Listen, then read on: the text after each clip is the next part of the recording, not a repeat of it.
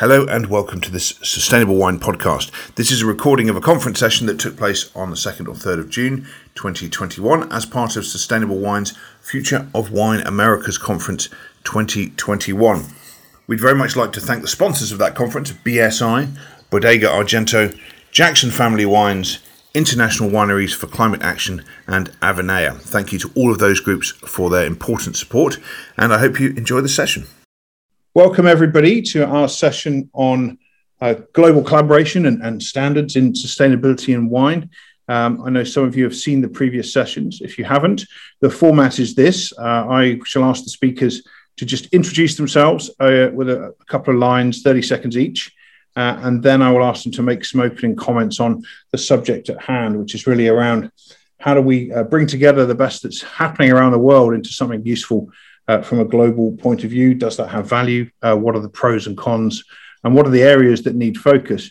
It's very clear from the remarks we've heard over the last couple of days, there's a lot more than just uh, vineyard and winery impacts to look at. Indeed, Julien in the previous session from Jackson was pointing out how um, transport and packaging are the, the biggest areas of, of, for climate impact. So the big question is, um, can we draw it all together? Should we draw it all together? And if so, how. Um, we don't expect to have all the answers here, but we certainly have increasingly better questions. And I believe um, there's a great appetite in the industry for collaboration now, which is fascinating to see. I mentioned at the beginning of the conference that I work in a number of other industries, and the wine industry is by far the least cynical. Uh, and the most optimistic of those that I deal with. And it's a pleasure to work with the wine industry because I see so much passion and optimism and care for the land and connection with the customer, which I'm not sure any other product has. Uh, so it's a remarkable opportunity, and we need to try and make the most of that when it comes to sustainability. Turning, turning crises into opportunity is, of course, the holy grail. So uh, let's begin with some intros. I'll, I'll, go with the left to right on my screen. Richard, let me start with you. Give us your 30 second bio. Thanks, Toby. Um, Richard Bampfield, uh, Master of Wine, uh, but certainly no uh, expert in wine sustainability. I'm not a viticulturalist. I'm not a winemaker. I'm just a I enjoy the product and uh, love being involved in in the industry. And it was actually a visit to Santa Rita and a talk from Elena, uh, probably about five years ago now, that first opened my eyes to the breadth of issues involved in wine sustainability. And since then, I've just taken a growing interest in it. And as you know, Toby, it was a misguided quote comment of mine in an interview with you a couple of years ago, almost a throwaway line about wouldn't it be wonderful if we had a global standard uh, that has led to us progressing with the concept of a sustainable wine roundtable. Thanks, Richard. Yeah, we'll speak a bit more about that later. Um, Andre, uh, lovely to see you. Please tell us a bit about yourself and Grupo Avinea. Thank you, Toby. Well, my name is Andres Valero. I'm currently the sustainability leader at Grupo Avinea. Well, I have been around sustainability and the, and the wine business for a while. Uh, I started doing some consultancy related to groundwater and uh, sustainability and wastewater treatment. Then luckily I got uh, the possibility to do a master degree there in the US where I received an OIV fellowship. So I study how to make a sustainable wine scoring index based on life cycle assessment. And I also have the chance to visit California and all there's amazing programs there. And finally, I, I start working on the professional side on, on, on sustainability and also on different certification from quality, energy, environmental certification, food safety, first for Grupo Peñaflor, uh, and lately with this position of uh, sustainability leader, just trying to build a program on sustainability here. So that's my background. Thank you. On the topic. Thank you. Uh, Pau Roca, welcome. Uh, tell us a bit about yourself and for, about OIV for those who aren't familiar with your work. are on this list here. Hi. Thank you, Toby. And I like very much your words about being the less cynical sector, which is at least encouraging. Um, I am Pau Roca. I am Director General of an intergovernmental organization that it's called the OIV, and that I see that Eduardo, Andres Eduardo has been part of, of that. Uh, he said that he had a fellowship from OIV, so I'm very, I'm very happy to learn. OIV, it's uh, the International Organization of Vine and Wine. And it's, uh, it's almost 100 years ago that uh, some countries decided to create an organization of governments. Mm? It's a rare thing. It's not very normal to have um, from an industry uh, or from, from an economic sector uh, to have such specific uh, type of intergovernmental organization. There is one for coffee, there's one for sugar, there is one for, uh, they are all in the United Nations, under the United Nations scope. Um, not many, they are, mainly of them are commodities. We're not a commodity, we are a cultural product. And that, that it's cultivated under a agro, agroculture, so agriculture. And this is what makes the difference, I think, uh, in a very segmented product. And that uh, brings an opportunity also to have a, because of the economic structure, brings also the possibility of being very performant in terms of sustainability. And the OIV, it's a standard setting organization. It's like ISO or Codex or you name it. There are a few standard, uh, so mm, governments get around the table and decide what are the rules that they are going to follow together or and they make recommendations so so that's our role that's our job and it's a very diplomatic type of job but at the end, it's very, uh, say, um, it's interesting because we, we get things going on. Thanks very much. Um, always difficult to explain complex organizations and their, their surroundings. So thank you for that. That's very helpful. Elena, um, life is a bit simpler for you, I think. hi, hi. Nice for the, it's very nice to be here and thank you for the opportunity. Uh, well, uh, my position right now in Santa Rita, I'm director of corporate affairs and sustainability. This is Santa Rita, it's a winery, but I have two hats. I'm also vice chairman in the Research and Development Consortium of Wines of Chile. That is, well, Wines of Chile is the body, the associative body in Chile of the wineries, but we have this uh, research and development uh, institution that has been the responsible of create the sustainability standard in Chile and main other projects. And I was the CEO when I we create with the universities that standard. So that it was my background. And before that, that maybe is uh, quite interesting for this, is that I, I've been part of the government in Chile, uh, Ministry of Foreign Affairs, in the negotiation of the agreements, the wine agreements, so the wine agreements with the European Union and also with the World Wine Trade Group. So, well, I, and the international institutions. So, this particular, uh, we don't, we shouldn't say product, but well, the wine is very special, has a lot of international institutions, have a lot of different uh, bodies that represent. So it's good to be in, you know, in the in both levels, government and private, public and private. Thank you, Elena. Yes, that must be a very helpful experience. Allison, uh, tell us about yourself and, and the work you, you do. Thanks, Toby and Elena. It's great to see you again.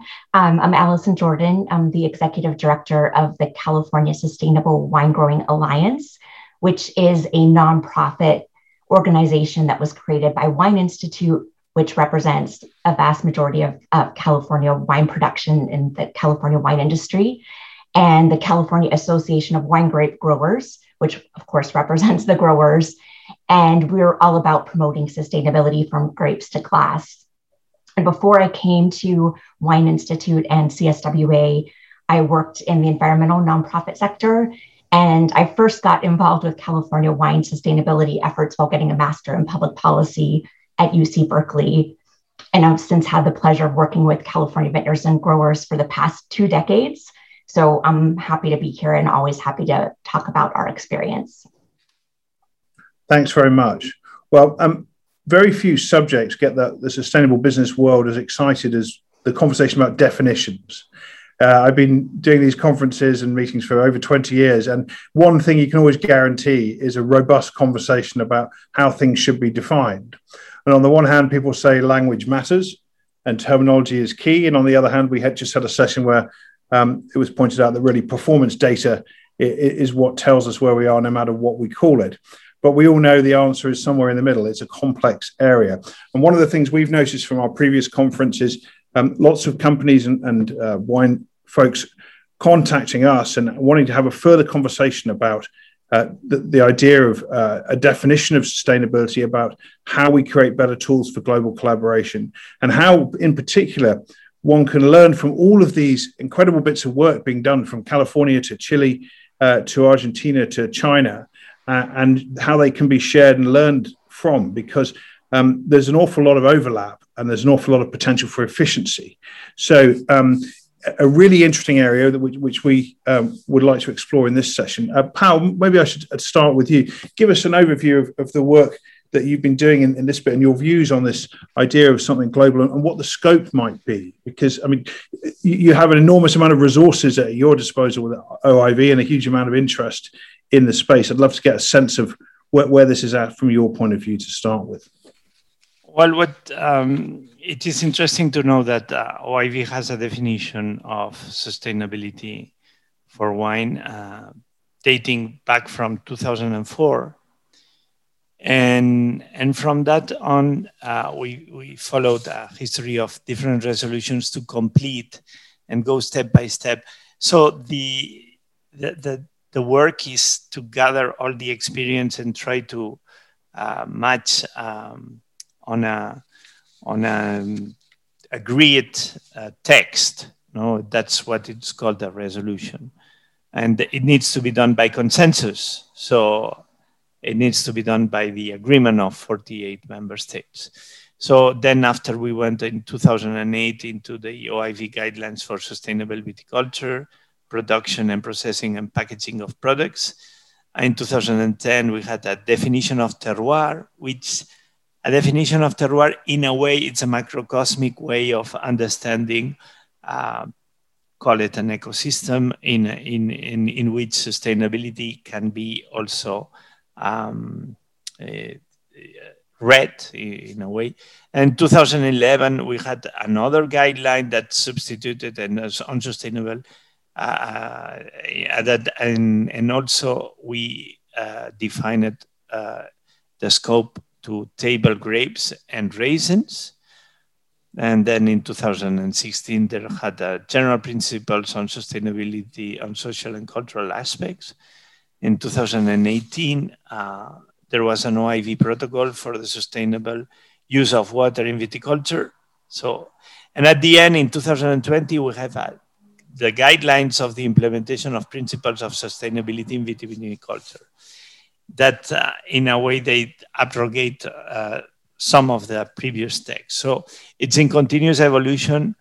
A, a definition, it's not something, definition can, can stand in time, but a guideline needs to be adapted and enriched with all these experiences and and at the end we try to put everything together of what it's been done and and created a great agreement. So in order to have uh, resolutions that can be a way to inspire uh, legislation as well.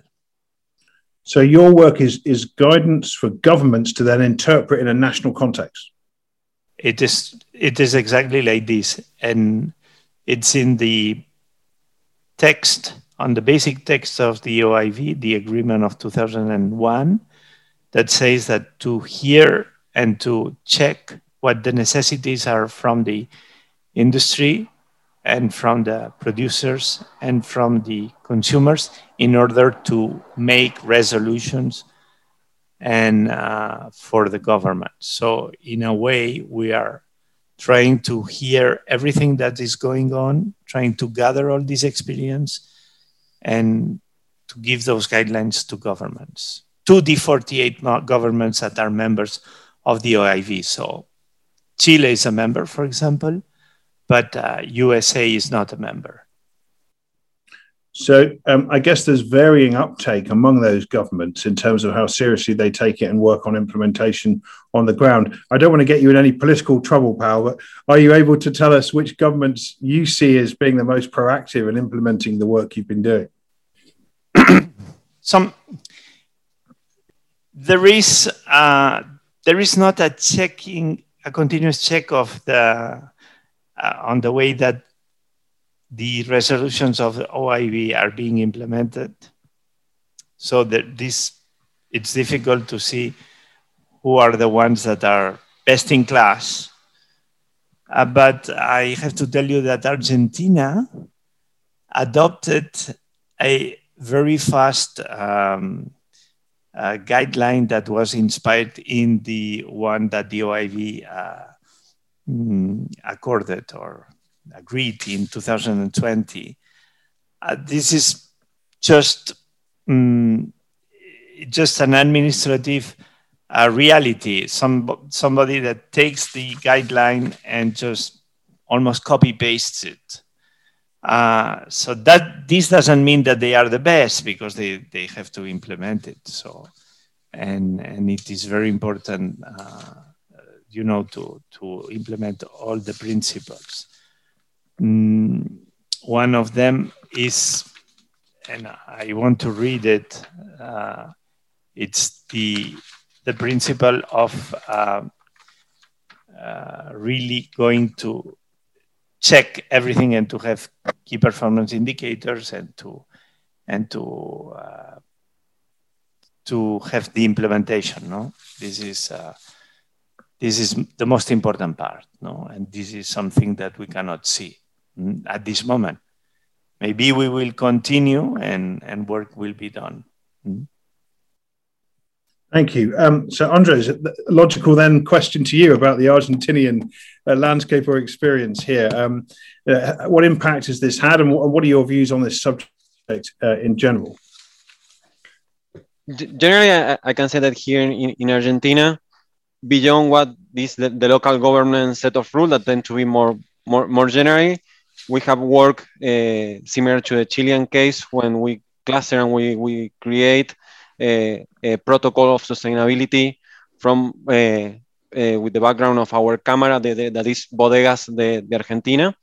And we have been working year to year to, to improve the, that program. But I would like to be more general or be a step forward of that. You have to imagine as Grupo Avinea, one of the largest organic producers here in Argentina, we sell to 50 countries. And to sell to 50 countries, you need to certify many things. You know, sustainability, you need to certify food safety. We certify organic from USA, for Argentina, for Brazil, for USA, all different protocols of organic. We certify Bodegas Argentina's sustainability protocol. We certify fair trade. We certify ethical trade with SMETA Sedex. So, and we also receive uh, different certification from many of our clients. So you can imagine that is a lot to handle. And I think we need also to take care that for many of these topics, they have already brought this discussion. For, for example, for food safety, there are different standards, but the, there is a global food safety initiative that get to say like, well, this is the standard, the set of rules. These are the technical equivalents. And I think that was very important for the moment. So if you have different food safety certification, you know where to find these technical equivalents. But also we need to recognize that a set of rules and a standard is not a built program. And I think that Allison can give a great example of a program on sustainability should be more than, than a set of rules. And also this global food safety initiative create this recognition to say like this program is recognized by this global food safety initiative. So there you have like a, a way to unify things but keep this local flavor. And I can, I, I can quote similar initiative for the ethical trade programs. When you have AMFORI, more European view, is the Business Social Compliance Initiative, and you have a more USA based like SEDEX that also have this kind of audit, and they have managed to come together to find some common ground and some uh, place where they say like, well, this is equivalent. You don't need to get a, an, an extra uh, internal audit. For fair trade, you have something very similar where the fair work projects make a guideline to say like these all are all these different labels that we consider that follow the concept of fair trade and also in in other aspects like good agriculture practice you can say that we have GlobalGAP we, we have the sustainable agriculture initiative and they all manage to come together to get this this is partially equivalent this is equivalent if you get this amount of point what i'm wanted to say or looking forward with, with, with these all examples that many of these topics are already covering sustainability. So if we want to get to this common ground, I think there is a lot of good example that we can get to, but we have to get together with all these different organizations and try to find which are this set of rules. I don't think that will be very worthily find this one for rule it all solution. I think that will be worth, not the best use of our time, but find this set of rules that can make that this is the technical criteria for having equivalence. This is how we recognize programs because it's very important not to lose all these programs that we we have by the day. We have here in Argentina, the great programs they have there in California from Lodi rules and how they manage to keep these local programs and, and a statewide program that represent mostly all USA. So I think we, we have a good chance here and probably the Sustainable Wine Roundtable will be the first step to get all the people in the same table to start talking these, these issues. Thank you, Andres. Yeah, that's certainly our intention. Elena, do you recognize that same challenge and, and need? I saw you nodding there, so I'm, I'm a, but please do build on that.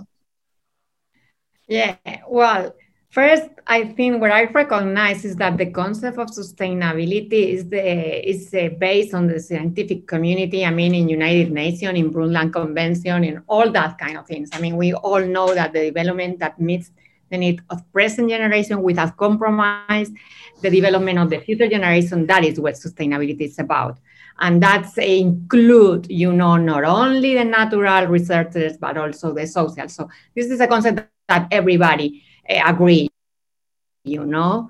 But the, the things that sometimes in the wine industry we don't realize is that we are, you know, in the in the first concept of sustainability. I mean, we have been here from six thousand years before Christ. That is to be sustainable, you know, for me, because sustainable is to be durable on time with the so we have been doing forever. So and the other aspect that I think we should uh, focus to see that we have an opportunity is that together with that, we have an history of very long-term institution or organization like Pau. Hi, Pau, nice to see you. uh, 100 years, uh, you know, we have FIVS, we have in different other aspects, World Wine Trade Group, we have been working in associative basis all the different national uh, wine industries. I've been working with Allison, we have been working with Andres. So this industry is very particular in how has been dealing with everything in associative basis. So I think in that we have a very powerful opportunity to go for another step. So Chile is part of this, you know, and we have been doing like mm. 15 years ago, we took the knocked the, the door of Allison uh, for learning more, and we developed our own standard. But it's because we are working all together. That's when I say something? It's very important. Um, you you brought uh, on board a, a new co a concept that it's very linked to to sustainability, which is resilience, and that's something to to face climate change. So so this is something. Uh, it's it's a it's um, a result of applying for sustainability, and and then you have resilience. And what Andres is saying, and it's it's also very important. He prompts for um, more than harmonization. Prompts for kind of mutual recognition, which is something that it's also uh, when when you start on some ideas and some uh, type of rulings and and different it's very it's not wise to go directly to harmonize. It is good to have kind of balance checking and try to match all the different initiatives by accepting what the other one's doing and and kind of kind of seeing some benefits from the other one and applying it to you. And then you know the market can match all that at the end. Uh, so starting with setting some strict rules doesn't work. It's something that and and the initiative from the base is so important. And and that i wouldn't bother i wouldn't bother too much. I wouldn't worry about these so many initiatives so many labels so many because at the end the market and the it's it's also ecology this. You you have natural selection. So it, it will bring everything in in order because we are all working in the good direction. So uh, thank you yeah that's a very very important and helpful comments thank you Paul. Allison let me bring you in here um, if, if you have any comment on what you've heard already but also more generally on, on the subject itself obviously uh, the Wine Institute has done a huge amount of work in this space and, um, and is continuing to lead. So I'd love to hear your point of view. Sure. And I definitely fully agree with what's been said so far. Um, I think one of the most frustrating things I hear is that sustainability isn't yet defined for the wine industry. And I just don't think that's the case. There's been these decades of work already underway. And we have worked um, to develop these common definitions and principles both internationally and domestically. So I think one of the challenges is that sustainability is complex by nature and region and even site specific. So that communications piece, I think, is is where some of this there's no definition comes in. Where in reality, groups like FIVS, which uh, has has been referenced, but if for those who don't know it, it's an international federation that works for the overall sustainability of the global alcohol beverage sector. And it actually is organized around this concept of sustainability. And its membership produces more than, I think, three quarters of wine that's part of international trade. So, definitely a really important player. Um, and as Pau mentioned, um, really in the early 2000s, FIVS and OIV developed these sustainability principles um, so FIVS is called the Global Wine Producers Environmental Sustainability Principles. FIVS also has social sustainability principles. And then over the last two years, um, California, the Sustainable Winegrowing Alliance, has worked with organizations in California, Oregon, New York, and Washington, all of which are working on these topics um, to create a common definition of principles, very consistent with the international ones. So I think in all of them, one thing that um, we've We've talked about um, the environmental piece of the puzzle and whether it should be vineyards and wineries or beyond and where that ends. And we definitely view communities as part of sustainability. So just to throw that in there. Um, and really, I think it is this work that happens on the ground in various wine regions around the world, including California, that they, these programs can be consistent with the definitions and principles but the programs can really address some of the local conditions like weather, climate, soils, water availability, pest pressures, different pest, pest pressures. Um, and then also that really important piece that Andre mentioned about providing outreach and tools and education. Um, all of that really supports the on the ground implementation, which I think at the end of the day is what we're all aiming for. So honestly, I don't think there's anything that can replace that peer to peer education and sort of that friendly competition to be more sustainable and to really encourage neighbors to do the same. And the last thing I'll mention beyond just the wine um, principles and definitions that we've mentioned, there are international sustainability protocols that are already in place.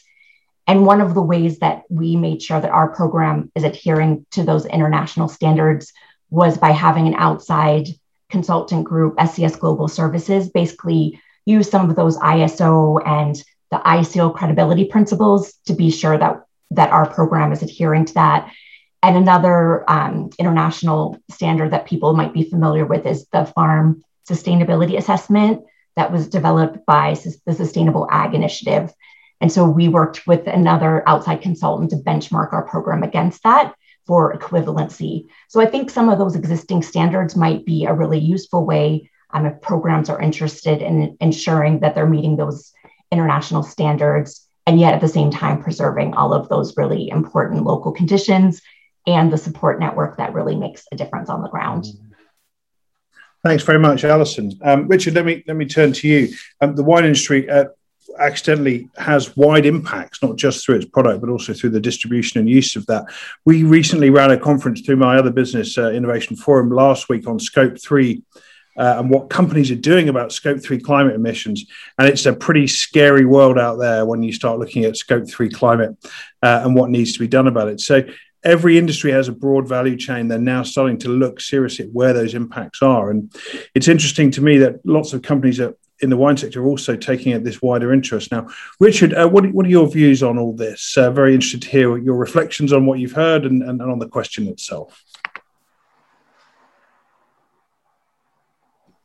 Well, I have to say, I've been so absorbed listening to the speakers that I've, I've, I've totally forgotten what I was going to present, which is probably just as well. Um, and it, it, what, what I've heard just in the last 20 minutes reinforces exactly what I felt over the last two or three years while becoming better acquainted with, with the whole sustainability sector, is that there is so much really good work being done already. And as Allison was explaining, that there is this work being done already benchmarking against international standards and that sort of thing, which is which is wholly admirable. And yes, I, I, I applaud all of that. I can't help thinking though that there is a gap between what the industry is doing and what the consumer, the wine consumer, sees. And that's my concern. We know there is lots of research that shows that the, the consumer in many markets is wants to be reassured of a product's sustainability credentials. That's becoming more important. At the moment, that's very difficult for wine to do. I think the wine, I think the, the sustainability programs already out there are doing a great job of that, often on a local basis. But much wine these days, I can't remember what the figures are, but I think it's over 50% of wine is traded internationally. And I think that's why I think it's important that somehow we have to try and find some means of communicating wine sustainability credentials to the consumer, which is in a way which is easily understood. At the moment, there are the fragmentation of, of programs, in some ways, is a cultural delight. It's fabulous to have that diversity. That fragmentation is, in some ways, something to be celebrated. It shows how diverse the wine world is. But that doesn't necessarily make it easy for the customer to understand. And look, uh, maybe I'm a maybe I'm a dreamer. I probably am. But I can't help thinking that if we were starting all of this all over again, if we were starting to create the sustainability definition for wine and the program, that the consumer would probably play a bigger part in what we're trying to achieve and communicate, and that we would try to come up with some means of communicating successfully with the and more effectively with the consumer. Um, that's why I can't help think that the, the, global standard, I, I take Pau's point that wine, we don't like to see it as a commodity. It is a luxury product, it's a cultural product. But at the same point, I think for the, for the customer, for some customers, the majority of wine possibly is sold as a commodity, particularly many of the wines that are shipped around the world. I think we've just got to try and make it easier for them to understand. And the, the good thing is, in our favor, much of this work has already been done in other sectors, as you've pointed out, whether it's palm oil or coffee or uh, seafood. Um, the work has already been done.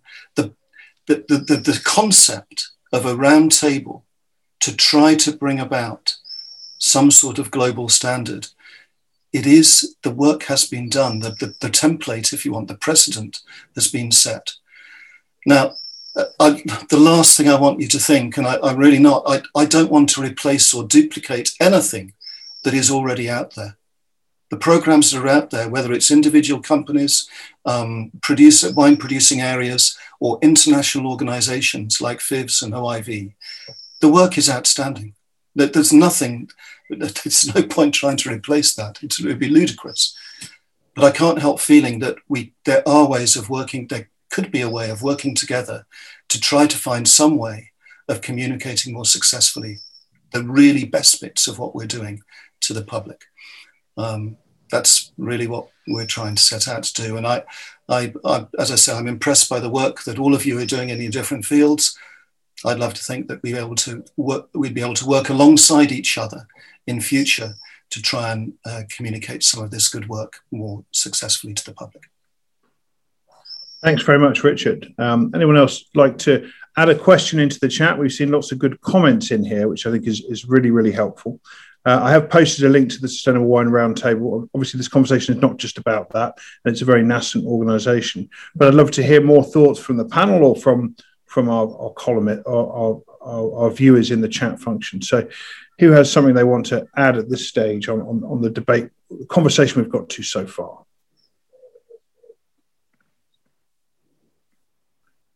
Let's see who's going to put. One, oh, sorry.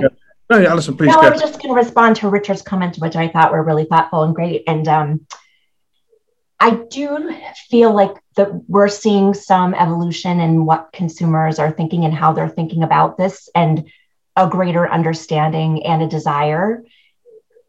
And it's just one of those because of all this work that's being done and has been done. I find the complexities of thinking about how you come up with a common single standard for all countries, all wine regions, really, really daunting. um, just knowing what it's like to have an hour debate about one practice within our 200 practices covered in the California Code of Sustainable Wine Growing every time we update it, which is a really important part of the process and just the debate that goes on about what truly is best practice. I think that's some of the value we bring to, and um, again, peers to peer, peer to peer, having that conversation. So just thinking about how you talk about water when you're dealing with vast differences within the state of California, let alone um, in France, where it rains a lot, and in many other wine regions with so many differences. So, how do you come up with a standard um, for some of these issues when there's such vast diversity, which is part of the beauty of our product is that it does come from all of these really diverse wine regions and climates and geographies and soils, etc. So, uh, Toby, can I add something to the thing that Allison said? Sure.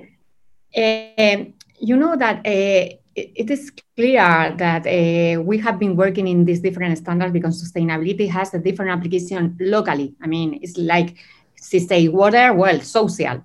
Chile has to prove a lot of things in the social uh, points that uh, maybe France has not to do, you know? So it's quite different. But the point here is that, and you talk about mutual recognition agreement that we have the opportunity because we have the institution, we have the benchmark, we have the history in this standard, so we could sit together and try to have a minimum common uh, things. You know, it's like in the trend to a mutual recognition agreement because it has to be different in its part. It's, it's the meaning of sustainability. We could work in that line because you talk about the consumer. I mean, Richard talked about the consumer, but we cannot forget that the consumer is responding to the things that the buyer is demanding us. So, I mean, if, if we like industries and institution, international institution work together that we have been done and create this kind of a benchmark and, and work together and, and incorporate, you know, the buyers and, and we have a, a unique voice, maybe we can educate the consumer. But in, in, in, the, in the meantime, if we just trying to communicate directly to the consumer and the buyer are demanding other things, it's not going to work. Okay. Andres, Andres, let me bring you in here. Yes, let, let me just uh, bring a reflection to the table. I think regarding education, I, I think also we need to focus on what we have done very good as an industry. We have uh, educate our consumer that terroirs are something that give a sense of origin to a wine, a sense of complex aroma, that the soil brings calcareous soil bring different things to the table when you bring wine that grape variety that grape region grape origin that food pairing all very complex complex topic that we have already teach the consumer. Well, we have failed horrible when we try to approach sustainability in the consumer. So I, I think we we can learn what we have already done with these complex issues that we have five dollar wines that that look for a terroir in, in the world and the consumer and, and understand that well we need to bring that to the table and say like well we failed to deal with sustainability. What we can do now to teach our co consumer and educate them on what the different sense of sustainability means. I, I think we have already succeeded in this complex topic. I don't see why we cannot do it uh, with sustainability. Now well i i would like you to um, well, anyway, to take a look at the on the resolution of OIV of 2020 because it contains many general principles and things that are very um, large in terms of scope and they cover all the possibilities. So this is this has been a tremendous effort of uh, you know in OIV uh, the, the, way of adopting resolutions is very um. So it it gives a lot of guarantees to the to the member states and to the stakeholders. And in, it's step to step. Uh, it goes seven steps, and and it takes two years and a half at least to to to have a a work uh, of this kind. And it's it is interesting to see at this very general guideline but it covers many things. So that I encourage you to to read it because I think it's it it's the experience of many many of those different guidelines and different. Uh, so it's an effort of condensation in a way. So that's one thing. Uh, concerning what the consumer wants, and the consumer is demanding many times very simplified simplified ways of uh, communication, which is, as Richard said, it's it's a very complex, and Toby also. This is a complex issue that we make. We need to make, and industry has to make it simple in a way to communicate this. And sometimes the consumer is demanding more uh, than what we can offer. At this moment, there is this big discussion on natural wines. What is behind this? What's behind this discussion? Minimum intervention, less inputs. These are very simple things, but they are complex to attain. And so we are all working on that. You know, it's, it's something that the effort is tremendous. And by doing that, we are curiously, by trying to find this balance between what consumer demands and what we can offer as industry. And I'm saying that because uh, FIVS is part of the OIV. And we are trying to, uh, in a way, we are making it perfect. It's a perfect machine to, to, to adapt our industry to climate change. And this is the new economy. So sustainability could be a parameter for a new economy instead of growth. Sustainability is a way to grow. So that is a, a way to parameterize or to give a measure of that new economy that we are trying to reach. The only thing is that we don't, we cannot measure in a simple way as growth. Uh, you know, you, you compare all economies and what's the growth in China, what's the growth in in in, in different countries.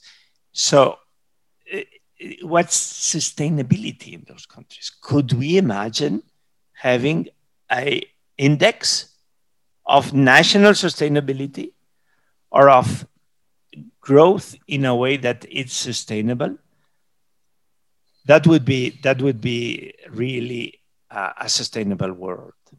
So that's we are we are contributing a little bit with our small economy, but we are an example also. And some people say that we are the canary of uh, the miner in a very contaminated place, you see. So um, being first, sometimes it's difficult. Um, you, you mentioned also some general commodities like palm oil and like, um, okay, yes, they can be uh, expressed in terms of sustainability, but sometimes if you look at some issues like social sustainability or like community link or what the ter- territory represents and what uh, because we need also to to to have economic sustainability. So uh, the distribution of uh, of benefits all along the value chain in wine it's an example. It's paradigmatic. And this is also a way of sustainability the distribution of uh, different uh, mm, centers of profit. And people say, oh, that brings a lot of atomization and it's, mm, uh, it's a fragmented world. But, well, fragmentation, and you said that also, Richard, it's also diversity. Biodiversity is an asset of, uh, and so why economy shouldn't follow the patterns of nature. So that's those are my reflections as well. Thank you. Um, lots of great conversation happening in the chat. Um, Tonya put in a comment. I'm just going to read a bit of it because it's quite long. But she, said, she says that principles are useful for creating a common foundation. At the same time, is there a useful discussion around outcomes rather than actions or inputs? And that, that question is really at the crux of much of the debate and challenges around sustainable business. Um, you know, to the point earlier about, you know, does it matter what we call it or does it matter what we can show that we're performing against? And I think that's a really interesting question. Um, Elena, you're nodding there, so I'm going to come to you to, to comment on that point. Uh, well, uh, something, but uh, sorry, but I didn't ask you something because you say that you have been in, in other industries before before the wine industry related to this, and uh, and I wonder if in the other industry did you see uh, that level of collaboration between uh, specific to sustainability issues, you know? Because I, think maybe that we are a, also a very special industry because we work together with the Americans, with the Australian, with the New Zealand guys in, in, in sustainability, even if we are competing in the markets. So I wonder if in the other industry we have that situation or it's quite different or um, so I, I, yeah, I have another business uh, which is much bigger than this that, that, that works across supply chains in many industries. Um, and uh, we do a lot of free publishing and we do a lot of conferences working with agriculture and innovation. And we've referenced, Pau referenced some of the other industry bodies that have been created. Um, RSPO, there's Bonsucro, there's, there's some in coffee. Um, and one of the things we, we think the wine industry can really learn from is the experiences of these other roundtables and multi stakeholder initiatives. They have made every possible mistake in palm oil you could ever make. Right? You go, go, go and dream up the wildest mistake you could make in palm oil. They did it twice. Um, you know, we've seen it in multiple commodities. So um, one of our, our founding members uh, of the roundtable is, is Chris Wille, who's on this call, who's the found, one of the founders of the Rainforest Alliance. And if you know anything about agricultural sustainability, you know the Rainforest Alliance has done more than just about any other organization to create sustainable agriculture standards for, for coffee and cocoa and other commodities. So we really think there's a huge amount to be learned. And I have, I'm getting emails every day from really senior people in other industries saying, I heard you've got this wine thing um, how can I talk to the wine industry? And I'm just writing back saying, there's no money here. and they're saying, I don't care. I love wine and I see an opportunity. And the, the energy from outside the industry to come in and talk uh, about what's been learned, to help the industry kind of punch above its weight. And we used that term earlier. Um, but I really think the, the influence of the wine industry can really be leveraged uh, around the things Richard was talking about, you know, engaging consumers. And look, I have to say, in 20 something years of looking at consumer products and sustainability, the wine industry does the worst job. I mean, talk about the biggest wasted opportunity for consumer engagement in a product I've ever seen on sustainability. Wine is number one.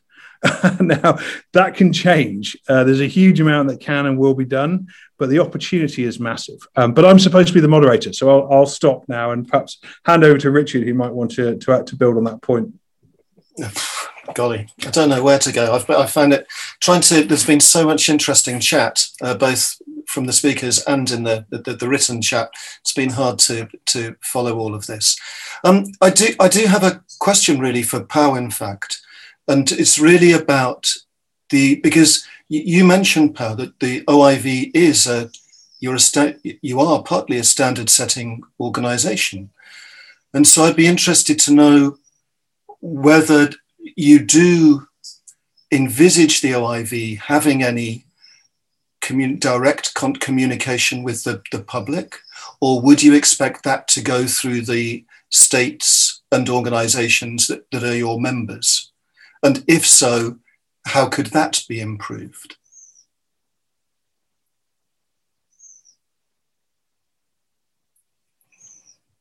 Uh, Pau, you're on mute. You've got on mute. Just uh, turn, hit the mute button, Pau. We can't hear you.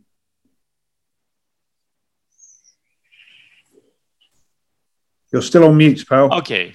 Ah, now you're. Sorry, I started answering the, the question. And... now, now you have to remember what you were saying. no, I was saying that um, the objective of the organization is, uh, of course, to communicate to the member states. The, the, the member states are the owners of the, of the thing. So uh, we report to them. Mm?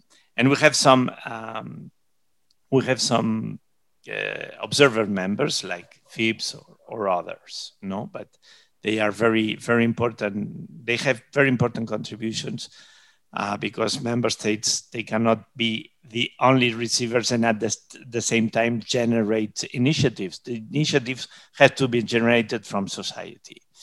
So uh, communication directly to the consumers, it's something that the private industry has to do. Mm. Uh, we are not, uh, we don't have uh, the ambition to have, uh, if it's a result from an action and there is a of course there is we, we are very concerned with transparency. And there we need to communicate what we do. But it's beyond that we don't have a proactive propaganda type of activity you see because uh, it's not in our objectives uh, just to help the sector yes we have some competitions for wine and things like this that are uh, a way to have um, some type of communication for the good of wine and being uh, le- the legitimacy of the product. That's something that we are very concerned about, and our relations with World Health Organization. That's because we have an overlapping, uh, some type of overlapping objectives there are seeing the specificity of, of uh, health concerns issues and, and public health issues. So those are the areas in which transparency are very important, and therefore we are we are proactive in terms of communication because of ensuring the transparency of what we do. But we don't have a, a, a say a drive for uh, propagating uh, some of the of the things because they they are they are on the hands of the governments, but mainly the private sector. Okay. Do you agree on that? I would like to see your reaction also on that type of statement. Uh, I, I understand that it's not that's not really your remit, and I, th- I think you're absolutely right. And as I say, I think there's really good work being done by the private sector already. I think the sustainability programs are all doing a good job, but their impact is diluted by their fragmentation. I guess that is mm-hmm. my, my, my concern. And I, I can't help feeling there must be some way of trying to, to bring those together, to use some of the knowledge and experience that's out there to to to bring to bring some of yeah. those. I'm not trying to. I'm not trying to. Uh, sorry, Andres mm-hmm. talks about equivalences, and that's what it's about. It's about equivalences, not replacement, not duplication. It's it's about equivalences and understanding those. I think, and seeing how we can. It is. It is very important to in our in in the guide for in the guidelines that we approved in 2020. There is a strong reference and very important reference to uh, corporate bodies of uh, for for wines that are normally regional or national. They they have a role there, and they they they they are recognized as a vector for uh, diffusion and also gathering stakeholders. And this is very important in a sector which is, uh, as I say, fragmented, but I insist. I think this is a positive thing.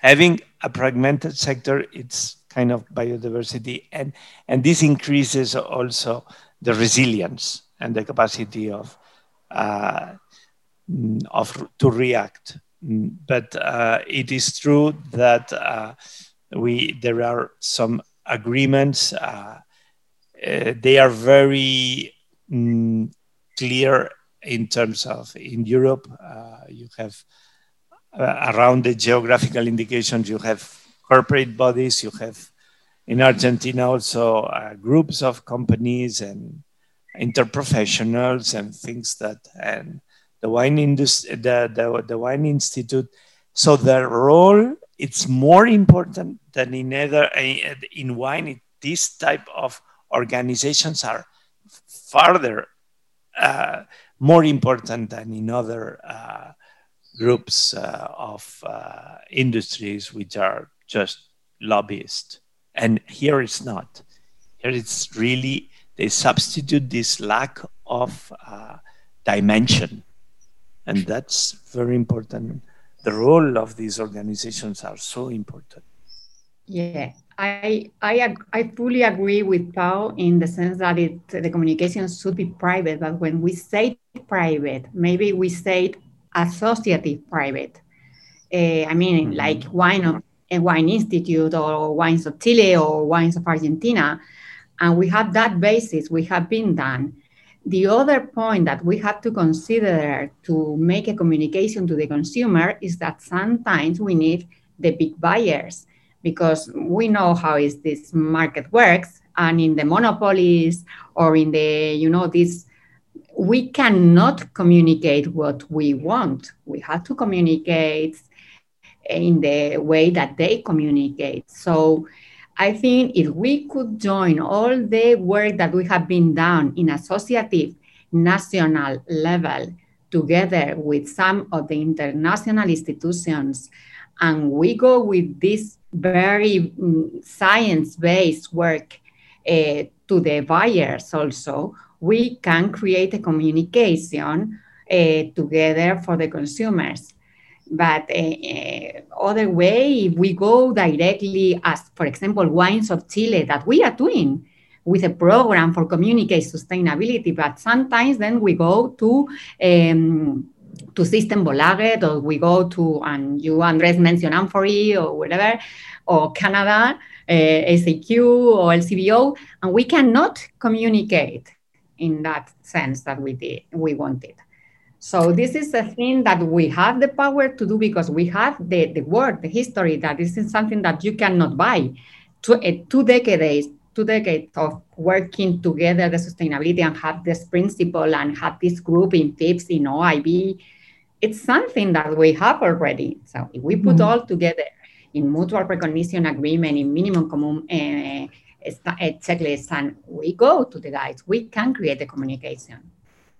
Elena, I'm really pleased you mentioned the retailers because I think that's that's critical. It, it is the retailers have the most uh, natural and direct point of contact with the public, and that's why, as I think you know, with our with our roundtable, we've worked really hard to, to try and make sure the retailers are engaged with what we're doing. And they are. The retailers are very interested in what we're doing because it would make their job, it could make their job easier. If uh, if we would try to if we if we could try, somehow try to find some sort of standard that we could work on.